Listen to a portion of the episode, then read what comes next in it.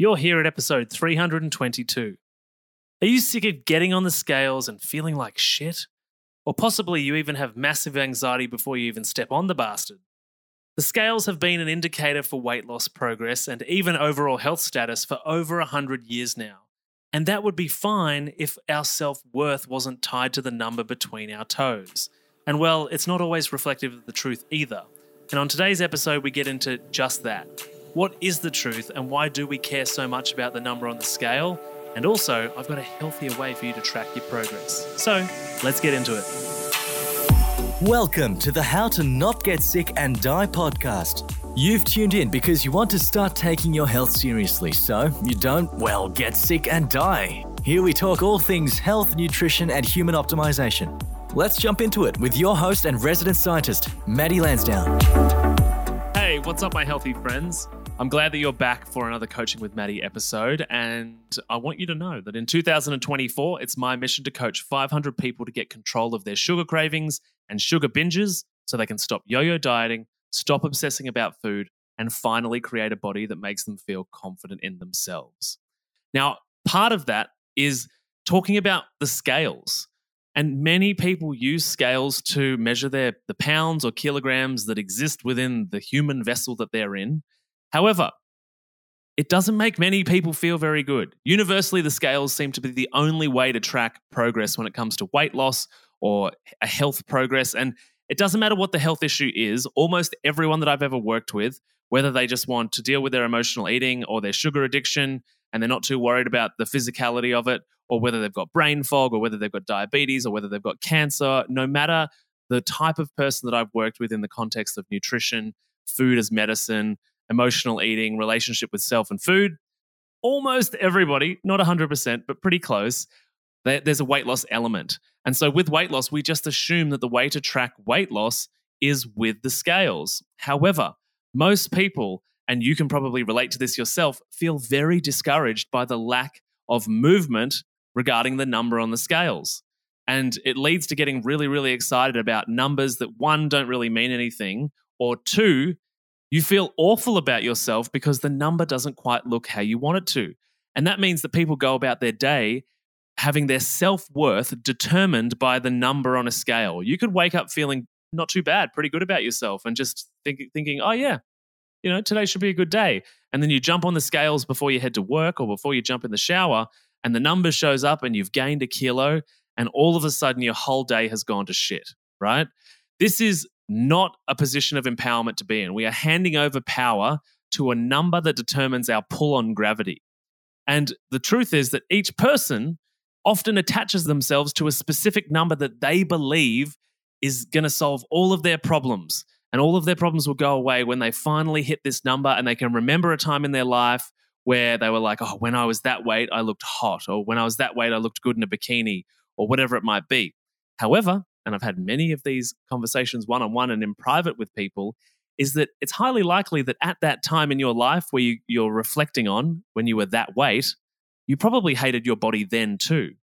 This seems to be a common theme with both men and women is that when you look back on your life, if you go, t- if say if you're 40 years old and you look back at your 30 year old self, you think, oh, I had the life then and I looked good, but I'm, I regret that at the time I, I felt really shit about my body and I thought I was fat.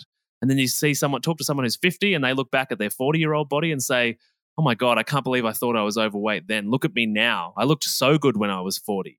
And then to take that same person, 50, 60, 70, 80, and it seems like a universal experience for people that are challenged by weight or getting their food right or their relationship with sugar and sugar addiction and sugar cravings that are out of control is that every time they want to look a weight that they used to be, they actually reflect and think, oh, I think now I looked great then, but at the time I was being awful to myself and I thought my body was disgusting.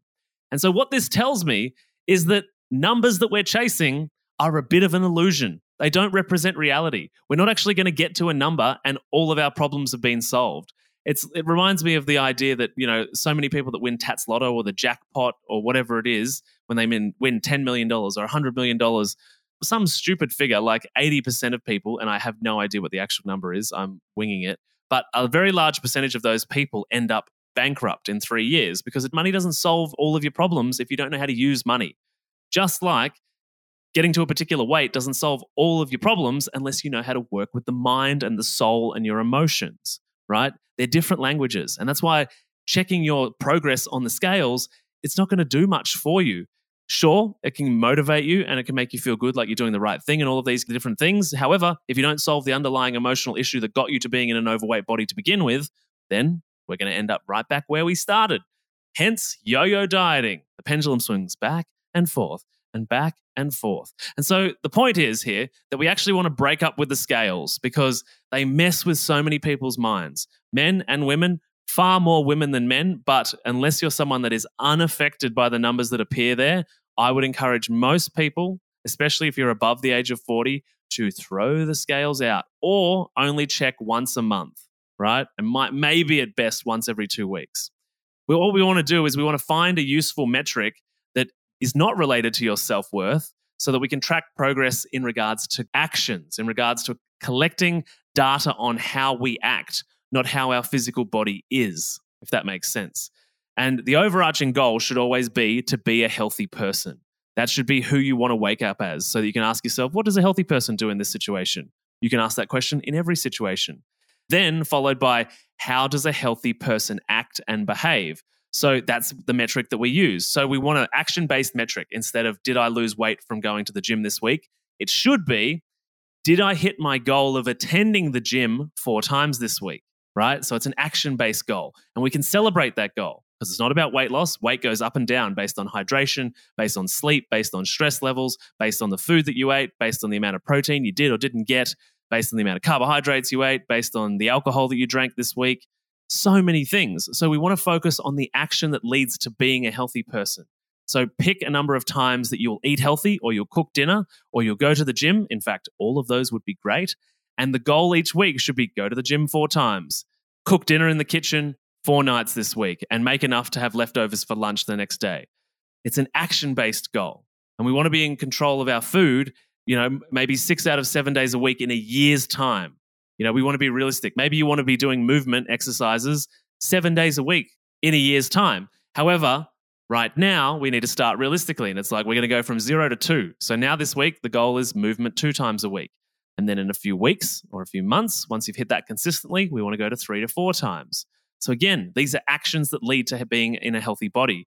And if you are interested in looking at how your body is changing, instead of using the scales, I would use clothing as a metric, the clothing that you are now able to wear and the changing shape of your body, and possibly measurements as well centimeters around your waist and your hips and your arms. And you could do skin folds as well is something that you could do, or you could do a DEXA scan or other, other different things. But again, you don't want to do that too often because that data can really ruin your day if you're unhappy with it.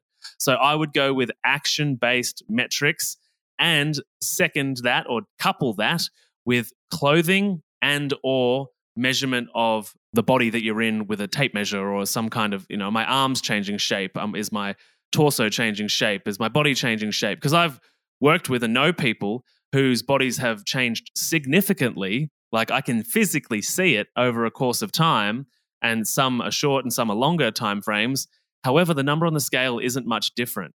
So you need to move away from that really disheartening number that's not reflecting reality. It's not showing results of actually going to the gym that many times a week or cooking in the kitchen or being in control of your food choices for a couple of days a week right? And that's exactly why with my clients, we do this action based metric. The goal is, like I said before, in a year's time, we want to be in control of our food choices and able to manage our emotion around food six out of seven days a week. That's a that's a realistic goal for a year from now because most people when they're talking to me they do it zero out of seven days a week right and so again focusing on that frequency of action it's realistic to start with one or two days and then progress in a month or two to three days, and then in a few more months, four days. And by the time we get to the end of the year, we've probably fallen off the bandwagon a bunch of times because you're a human and that's okay. And we've gotten back up and started again, but we're a little bit better each time. So eventually, we can actually get to where we want to be. And we don't don't ever want to start with seven out of seven days achieving the action because then we're doing diet culture and we've gone all the way into changing everything overnight, which means we're going to come all the way out really soon. And that's the situation where most people claim that they're all in or all out people. And if you ever claimed that, you should go and listen to, I think it's episode 230 of the podcast, uh, where I talked about the, the belief that many people have about themselves that they're all in or all out. Check out that episode. Anyway, get rid of the scales. It's a take home message here and start using action based metrics to track your progress. How many times did you do insert thing, insert behavior that a healthy person would do this week? And carry that forward for a few months until you start nailing, or a few weeks until you start nailing it each week, and then slightly move, slightly move the goal one or two steps forward. If you've enjoyed this episode and this is a useful tip for you to change the way that you think about your goals and the way that you go about things, then please share it with a friend, share it on social media. Don't hesitate to tag me. I'm on all of the things, or most of the things, um, at Matty Lansdown or at Matty.Lansdown, whatever variation of it it is. Um, and if you've enjoyed it enough too, please give us some five stars and some ratings and reviews and all that kind of stuff because it helps us climb the algorithm, which is how other people find this episode. So thanks for being here, and I will catch you on the next one. See ya.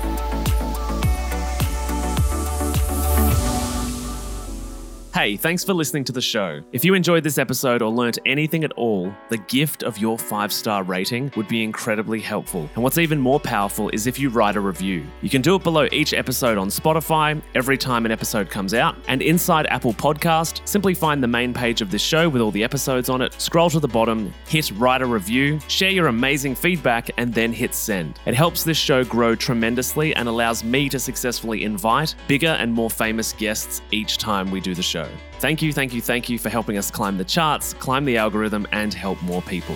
Oh, and by the way, I have a short disclaimer as well. I just wanted to quickly remind you that the information provided on this podcast is for general informational purposes only. While we strive to bring you accurate and up to date content, it's important to note that a lot of this is mixed with opinions, stories, and ideas not supported by mainstream science or medicine. Any advice or suggestions should not be considered a substitute for professional medical advice, diagnosis, or treatment. Always consult a healthcare provider before making any decisions about the health and wellness of you and your family. Remember, too, that what works for one person may not work for another. And just as we promote on the show, each person is responsible for their own health decisions. Thank you for tuning in to the How to Not Get Sick and Die podcast. And now, the next episode.